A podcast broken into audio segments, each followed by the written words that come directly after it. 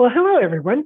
Welcome to the Calling Vision, where we explore and honor the idea that your vision has selected you and is inviting you to bring it into form. And when you choose to align and partner with that vision, you can change the world. This is BB Harding, your host. And today I have as my guest Carman Murray. Welcome, Carman. Welcome. Thank you, BB. Yes, thank you. So before we get started, I'm going to say a few words about Carman. Um, first of all, Carman and I met through an offering of Grace Point Publishing, um, which is a premier publisher for leaders, teachers, and creatives.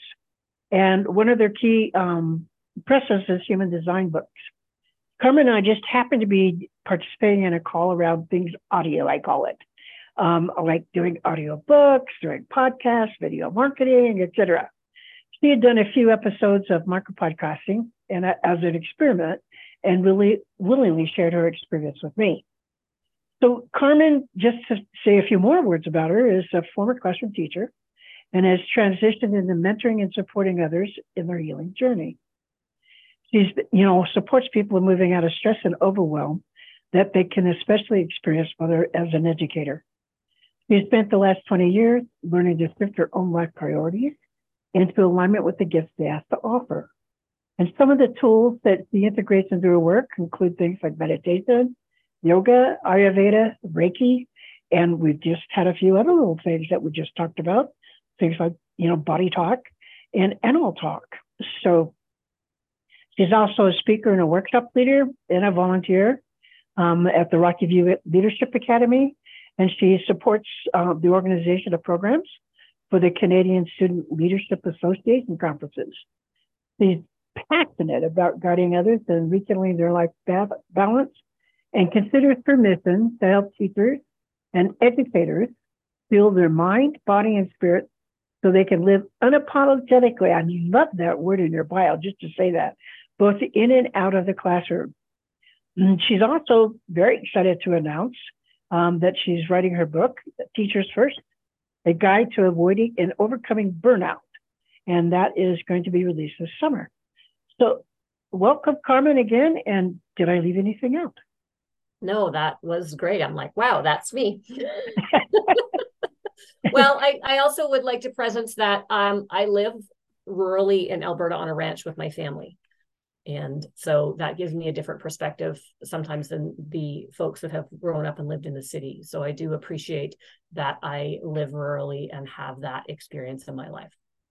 Awesome. Yeah, you I, I think you and I have communicated before that you actually live up close to a couple of friends of mine that are um, working in the equine gestalt coaching field um, up there. So one of the things that's exciting to me is is your book is about to come out, and uh, that's primarily what our conversation is going to be about today. Uh, you and I had kind of thrown it back and forth when you volunteered um, to be on the podcast, and uh, I remember you saying in one of the calls, if I remember correctly, that you never expected to write a book. Yes, that is so true. I'm not um I wasn't the little girl who dreamed about being an author.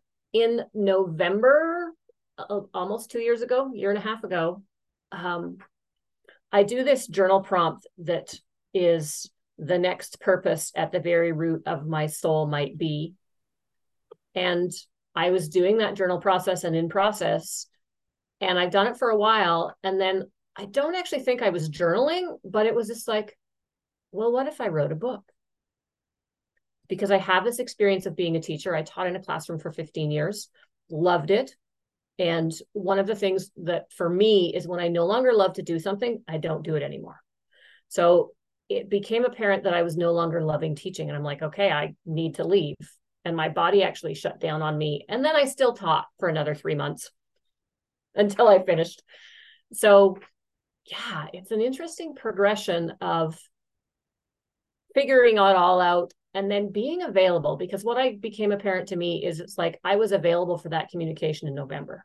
I wasn't available for it for the 2 years prior to that because I was in burnout and I needed to recover. And so the book came out of a desire to let teachers know there's another way. We don't have to be exhausted and just kind of dragging ourselves into our classroom. We can be energized and feel great about showing up in the classroom which then has an amazing ripple effect on the students. Yeah, I can imagine that, you know, if you're there and you love what you're doing and you're feeling really energized about it, that's going to be a much different teaching process than the one that's like, oh my God, I got to grade more papers. I have this curriculum I have to write and all those things. That it's a much different teaching experience. And among other things, be present for the child. And I and I think too, there's this balance because I have two children and a husband, and we run a ranch. And ranch busy ranch times are the same as busy teaching times, actually.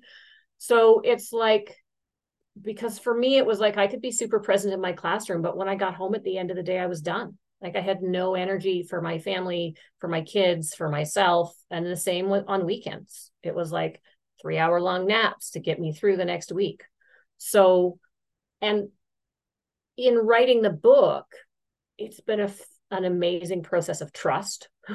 it's been an amazing process of having the right team around me, people that cheer me on, and um, investing in myself. Right. That's what. I love about. Grace Point is you and I have talked commonly about human design. In human design, I'm a generator, so I need something to respond to. And I got actually just the other day that's like, oh, I show up on the live calls and it gives me something to respond to so I can move myself forward rather than just being in my basement by myself going, okay, what do I do now? I don't know what to do. So I know that one. Hello, universe, could you be a little louder? so, yeah. besides the fact that you were experiencing, it sounded like you just said a couple of years before you actually quit, that you were beginning to feel the effects of the burnout. So, besides feeling the effects of the burnout and then your journaling process where the idea came up about writing a book. Were there other things that kind of inserted themselves into your life that let you know that something was afoot to move you in a different direction? Um, so there's a few things, and one of them actually was a, fa- a fair a fair amount ago, like almost ten years ago. I lost a daughter, hmm.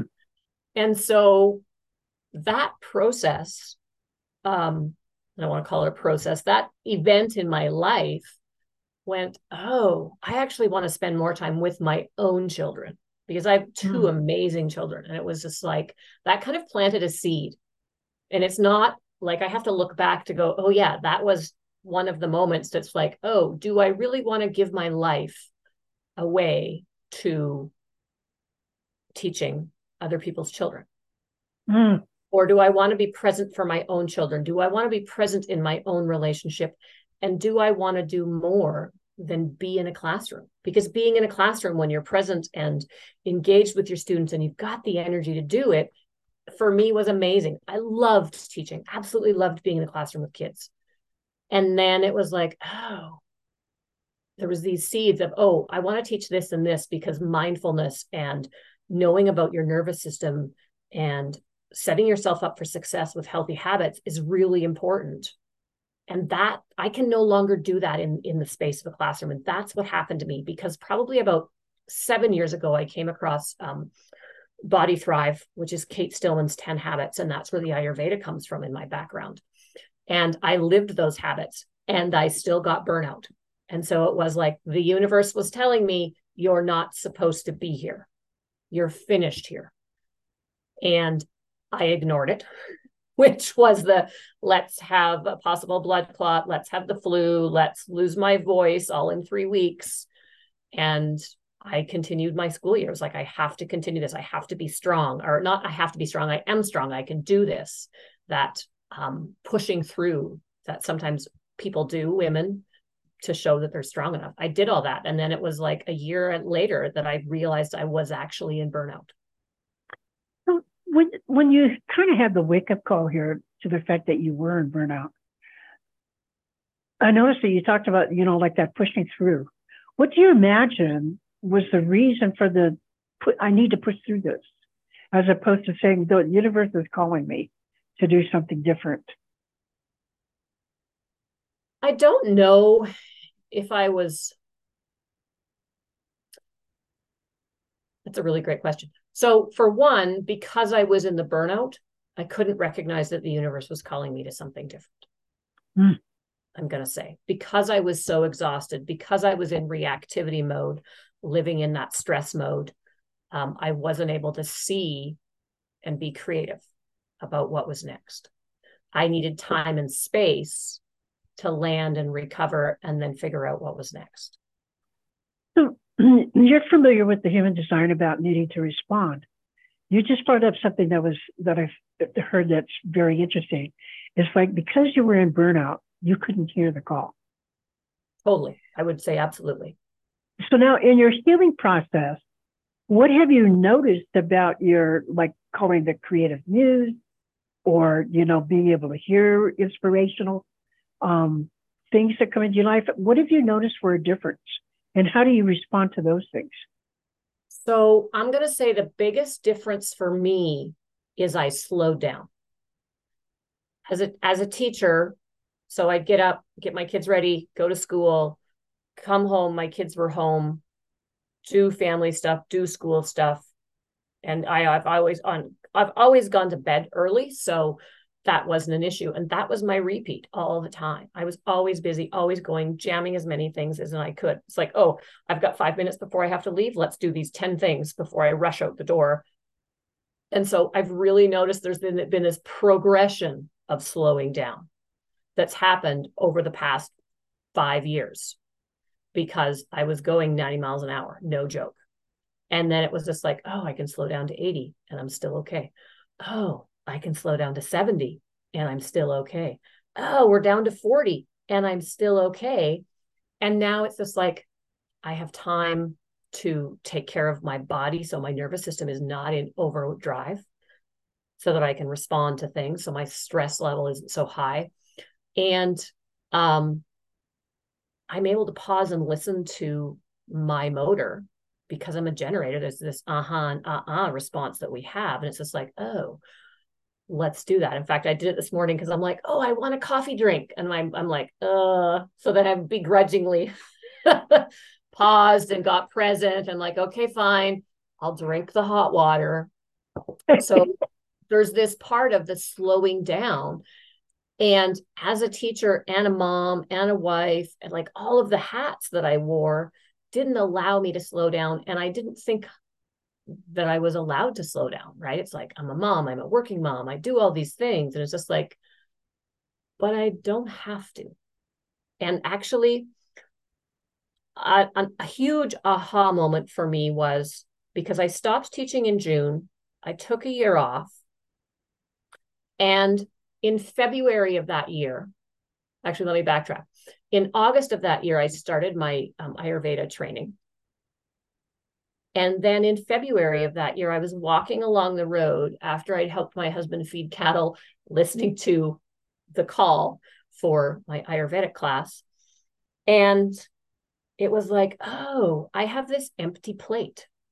There's nothing on my plate right now. Right now, I'm at home being a mom, figuring out life. I don't need to add all these extra things to fill up this time and space. I can add only what I want to add. Ooh, that's pretty exciting. It was. And I just was like, oh, so I don't have to do all these other things I don't want to do. So, and I continue to slow down. Like even in the last two months, I've slowed down even more. And it's almost like I get more done because what I do is actually meaningful and focused.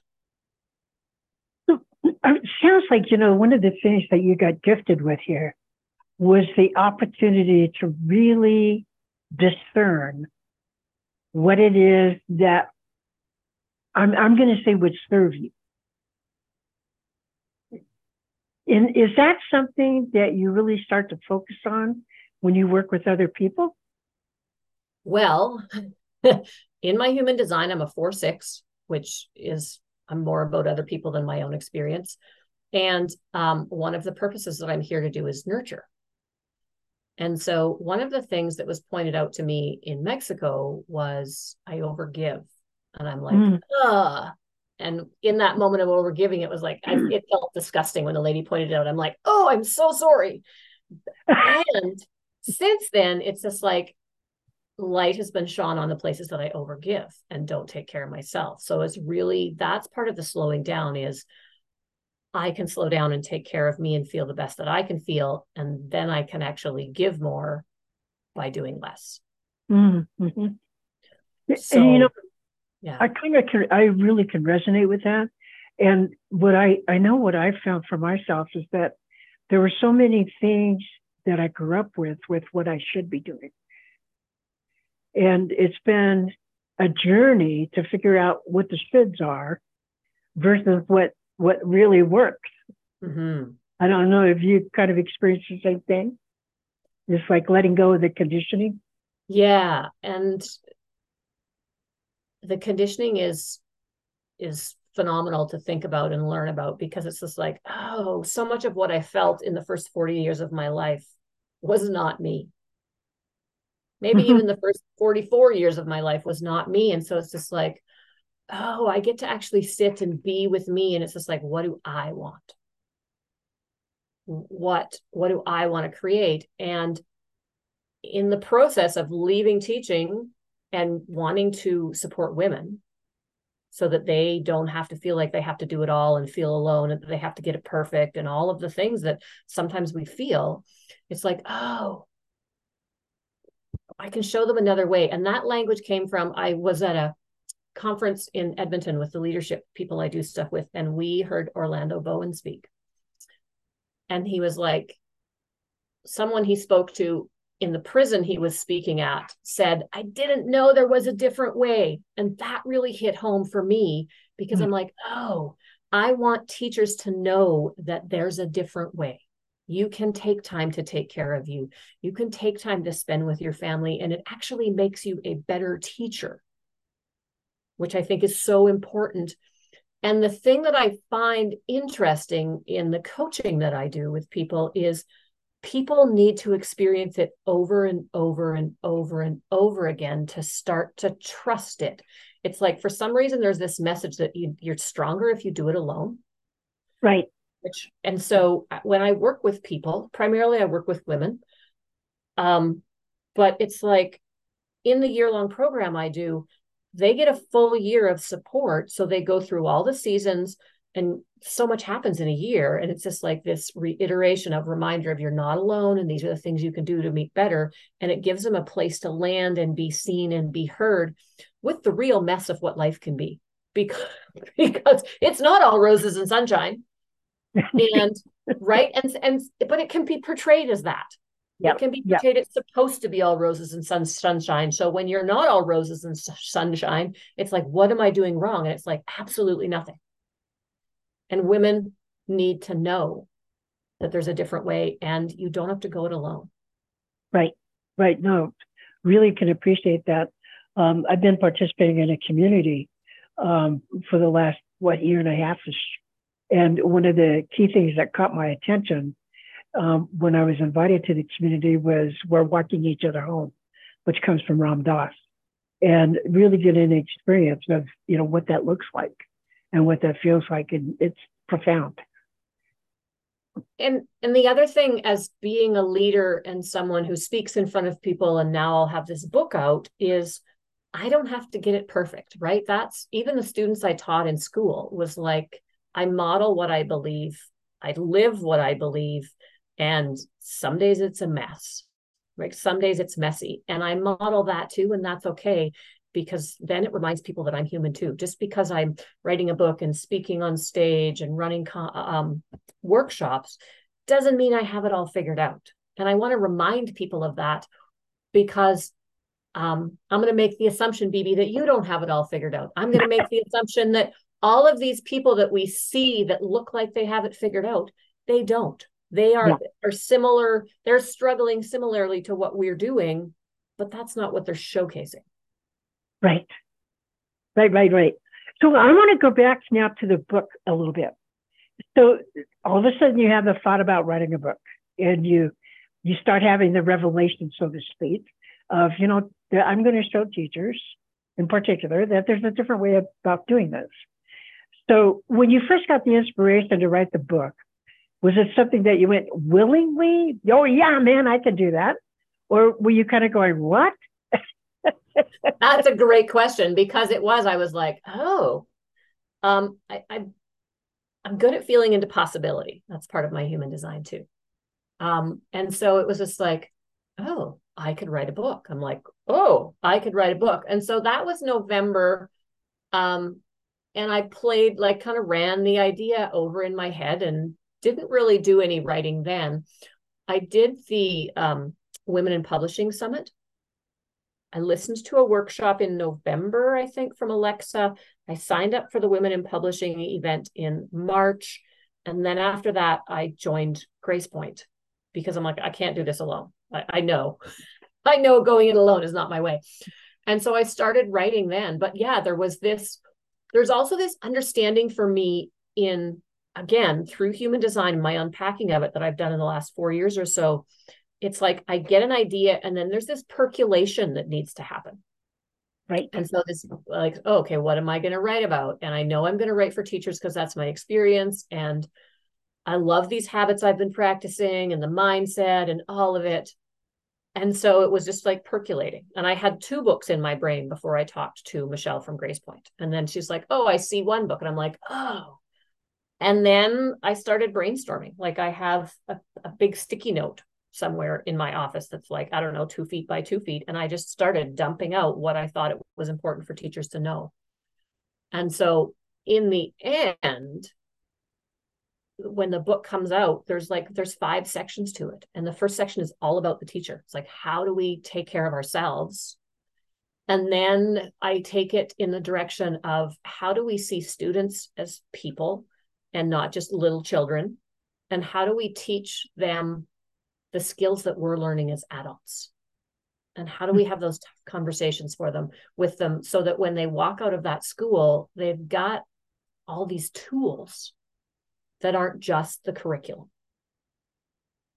And so that for me is so, so important because, um, and I might get in trouble for this, but I'm going to say it anyways. I feel like our education is pumping out anxious, overwhelmed people into our too society that's way too busy and is go, go, go. And they can't function. Right, right, right. And we put them on medication. And then that messes with their health. And then they're just like, it's like they don't even have a chance. So I really would and and that's in my book is it's just like teaching kids how to be leaders what tools are we using intentionally to teach them how to be leaders of themselves and others? And i know teachers are already doing it on one level. And my ask is do you have the capacity to step it up? And if you don't then can you take the first section of my book about teachers first and take care of yourself so you have an amazing life?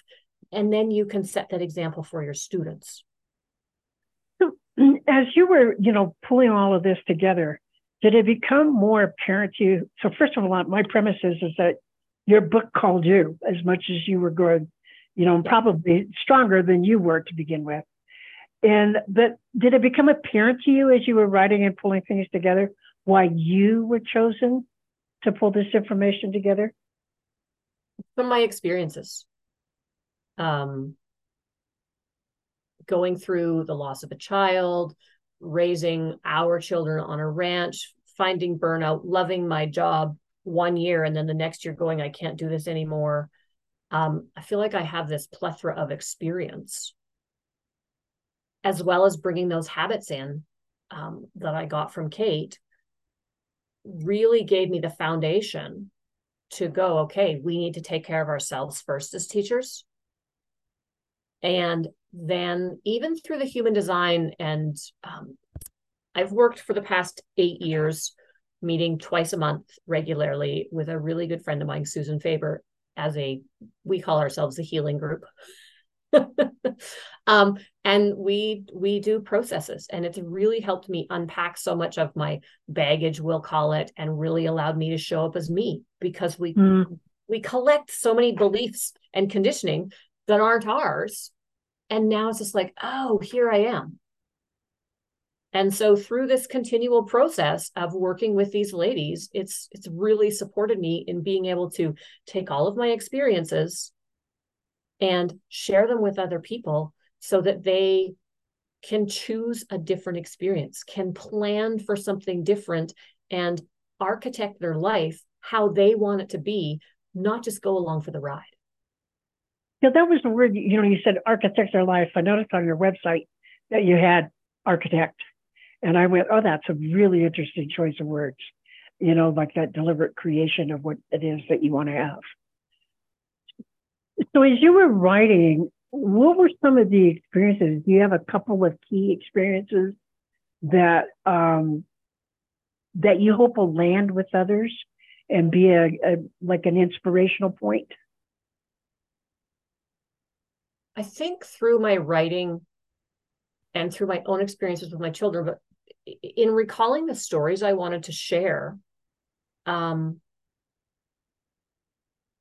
is how much we can learn from the kids we teach. Um, I have a specific example of four kids that I, four boys that I taught the first year I taught, who were little turkeys. They're grade six. I taught grade six, and they loved working together, but they didn't get anything done. And but they always wanted to work together, and they always came to me with an argument of working together or a proposal, and I'm like, yeah, but you don't do anything. So it was really cool because in in that story, it's like we need to build skills for kids and so, because the four of them couldn't work together, I said, okay, I'll let you work in twos, but you have to get stuff done and put forth your best effort. They were kids that played sports, so they had really good leadership skills and they knew each other well. And they eventually worked together as a team four. And so, and then they took that out to be able to work with other kids in the class. So it's like, how can we take those experiences from those kids to build that skill within them that they already have leadership, they already have team building skills and the ability to work as a team. How can we take those skills, look at the unique situation, and give them the tools to fly? As opposed to just going, oh, you guys aren't going to work very well with anybody. You can't do this. You're not really trying. So it's like that negative how we sometimes highlight the negative negatively the skills that kids don't have rather than highlighting the skills that they do have and go oh these three skills we can foster those skills and they're going to balloon out and have a ripple effect in everything that those kids do including for those boys wanting to come to school right? They got to work together. So why not come to school have fun with our friends and create something and enhance our learning? A question around that because one of the things I just really heard was the expectation that they had to do something with whatever it was that they did together. And, and now I'm looking at from a human design perspective, how much was it possible that they were all threes? And what they were meant to do was to be experimenting. And so they're not really producing a result, but they're learning and they're figuring things out as they go along. But I just really heard there was that real almost requirement that you must do something in order to be effective as a team, team four. So I, I don't know. I'm I'm asking you the question. If looking back on it now, what would you have to say? Besides let's capitalize on the skills they have, not the ones they don't? Well, and unfortunately, in the school system because how it how it's set up especially here in canada i know in the states it's a little bit different and in other parts of the world is as a teacher you need to be able to mark things for students. And you need to have something to look at to mark. You can mark on observations and what you see in the classroom but there does need to be like a final product a final product that you can put a grade on that other people can see and so it is an interesting perspective to go, what if they're just building the skills? And so that for me takes it to how do we how do we highlight the skills that they're building? And this is another example of um, I taught leadership, which I loved. And one of the students that I taught previous before she was in my leadership class, we're walking down the hall and I was next to the kindergarten class, which is always a hoot. And they're playing games in the hall. And, and she's like, Oh, I just want to go back to kindergarten where all we do is play games. And I paused and I looked at her and I'm like, Oh, you don't know that they're learning how to take turns. They're learning how to count. They're learning how to use their motor skills. Like there's 10 different things that these five year olds are learning while they're playing this game but as a teenager in high school, they don't see that as skill building. So it's like, then it's like, oh, how do we show kids what they're learning so that they are in on the secret that they yeah. are learning no matter what they do? And it shouldn't be a secret that these are the skills you're learning. And this is what you're practicing. And this is a playground of practice in a safe place.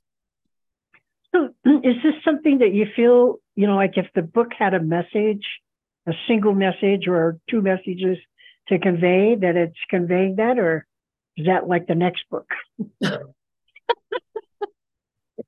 well, not to put any pressure on you. Currently, in my possibility, I actually don't feel a next book right now.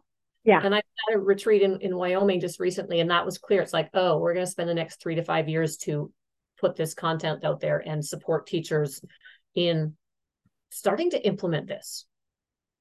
So, and I don't know if this answers your question or not, but I feel like there needs to be time and space to implement it. Yeah. Because it's great if you have a book and you read it. You're going to take in that information, but the actual implementation and understanding and the habit evolution that happens when you start to shift your habits, that needs time. And so I kind of feel like that's where I'm at right now is it's like, oh, I want to support teachers in taking the time for themselves to start to shift their habits.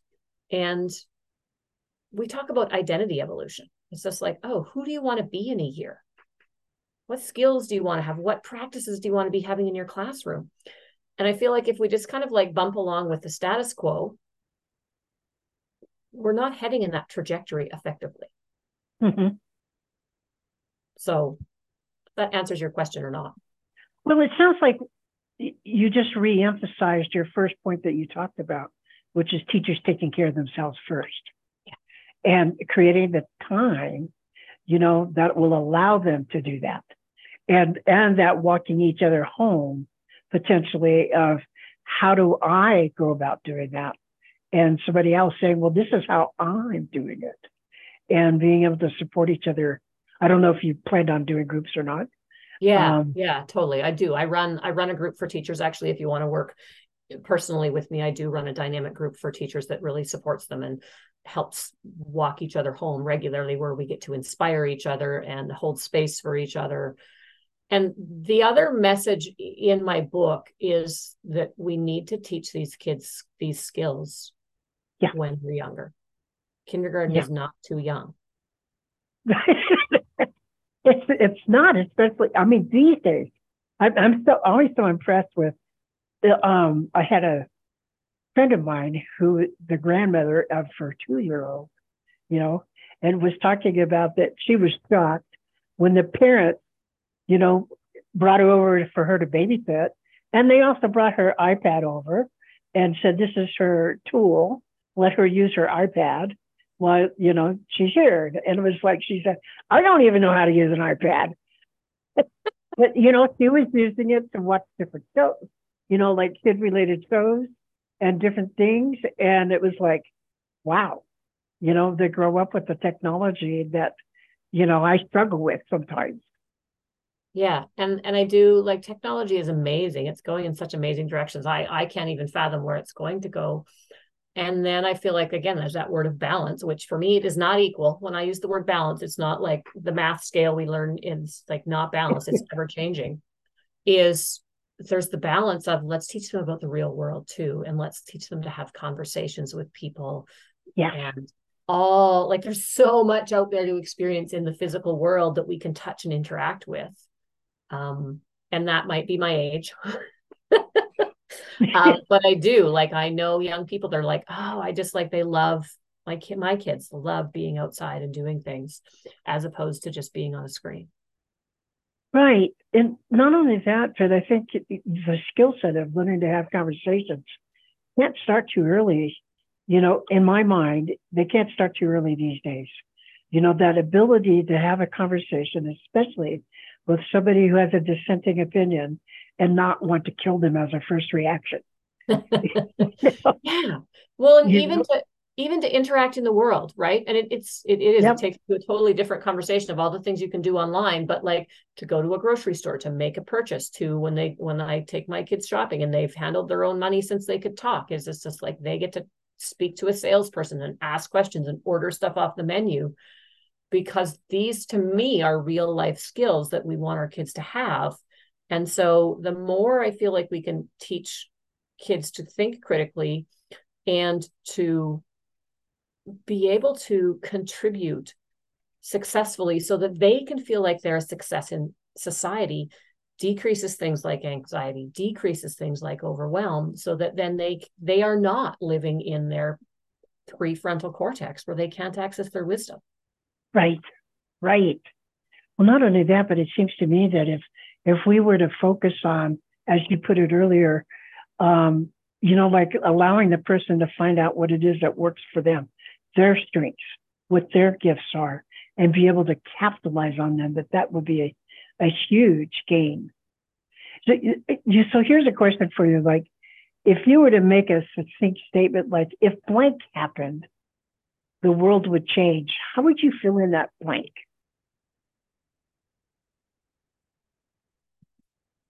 If people had more sleep, the world would change. And, and what is it about sleep that you see as being the change? Um, it allows our bodies to function optimally. Like if you like, how many times are you somewhere and there's a 10 year old kid or a six year old kid that is excited about life, like on top of the world and has all of this energy? That's our optimal systems functioning. And so as we go through as we go through our days sleep becomes less important. Um, we have stimulants like coffee and chocolate. Chocolate is mine. Dark chocolate. Um, and it, like when our body all of our systems our nervous system our circulatory system like all of them get affected our digestive system by lack of sleep and so then we run on empty. Mm-hmm.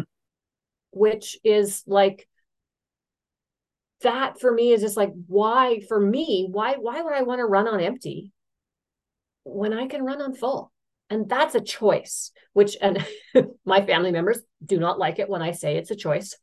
it's a total choice of whether you show up at home and go to bed at 8 or 8.30 or whether you talk up, stay up talking to your dad about trucks and cars until 10 o'clock or 11 o'clock. You chose to give that three hours away of sleep.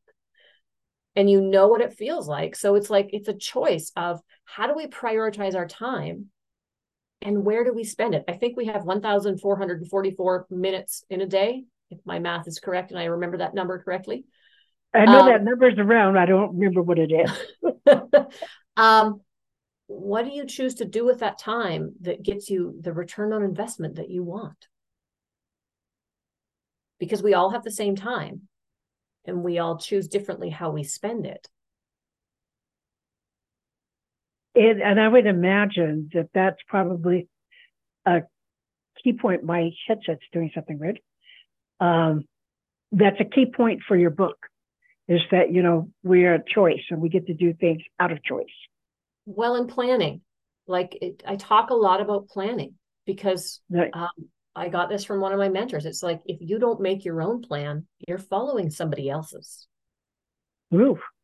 so that's why i have a calendar in front of me that has nine months of the year so i know what's going on and i can put in what i want to do which gives me the power to say no to something else if I yeah. have a plan about what I want to do and the experiences I want to have with myself and my family and my classmates, then there's this plan. And I know that things change and that's fine too. But if you have a plan, it creates a structure and gives you guidance to do the things you want to do in your personal life, in your school life. It gives you the moment to pause and go, oh, I need to check my calendar, which gives you the space, especially if you're a have an emotional wave in human design to make a decision that fits for you rather than people pleasing or just automatically answering.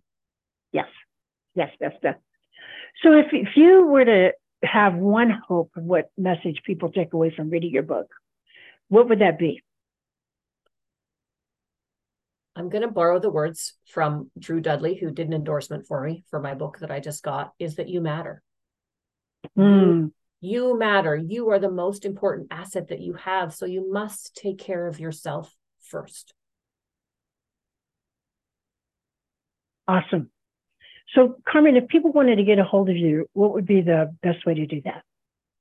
So, you- I have a website, which is www.sphericalhealing, sphere like the three dimensional shape, .ca, because I, I'm in Canada here, is my website. There is a link on there that you can purchase the book if you're a teacher for yourself, if you're not a teacher, possibly for a teacher you know, or your students, your child's teacher. Um, and BB and I had this conversation earlier. There will be two places you can purchase it. Grace Point Publishing is the publishing company that we work with. And if you're interested in supporting small businesses, purchase it through them. If you need it in a hurry, it's also on Amazon, so you can check it out there. Teachers First, a guide to overcoming and avoiding burnout in the classroom.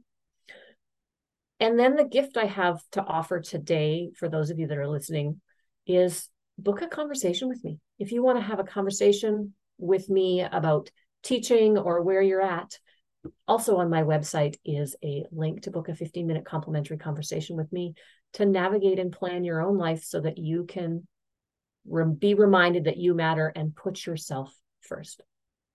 And that's open to anybody, right? It's not just teachers. Yes, yes, okay. it is because I do the program I run is has two kind of faucets to it. And if you're not a teacher and you're like, oh, Carman, I still want to work with you, I do have people that I work with that aren't teachers. We just don't put you on the calls that are on the class in the classroom and about classroom management and things like that. So yeah. Cool. So is there anything else that you'd like to say before you leave for today? I want teachers to know that they make a difference. I want teachers to know that I see how hard you're working in your classrooms and I see what you're already doing with students. And keep up the great work. And remember, so, so important to give yourself time and space just for you so that you can be the best that you can be and show up in that unapologetic form of here I am and what you have to offer the world. Thank you, Carman. I love that. All right, everybody, thank you very much. And uh, that's a wrap for today. Thank you so much for having me, BB. I really appreciate it. And I appreciate your time. Thank you so much.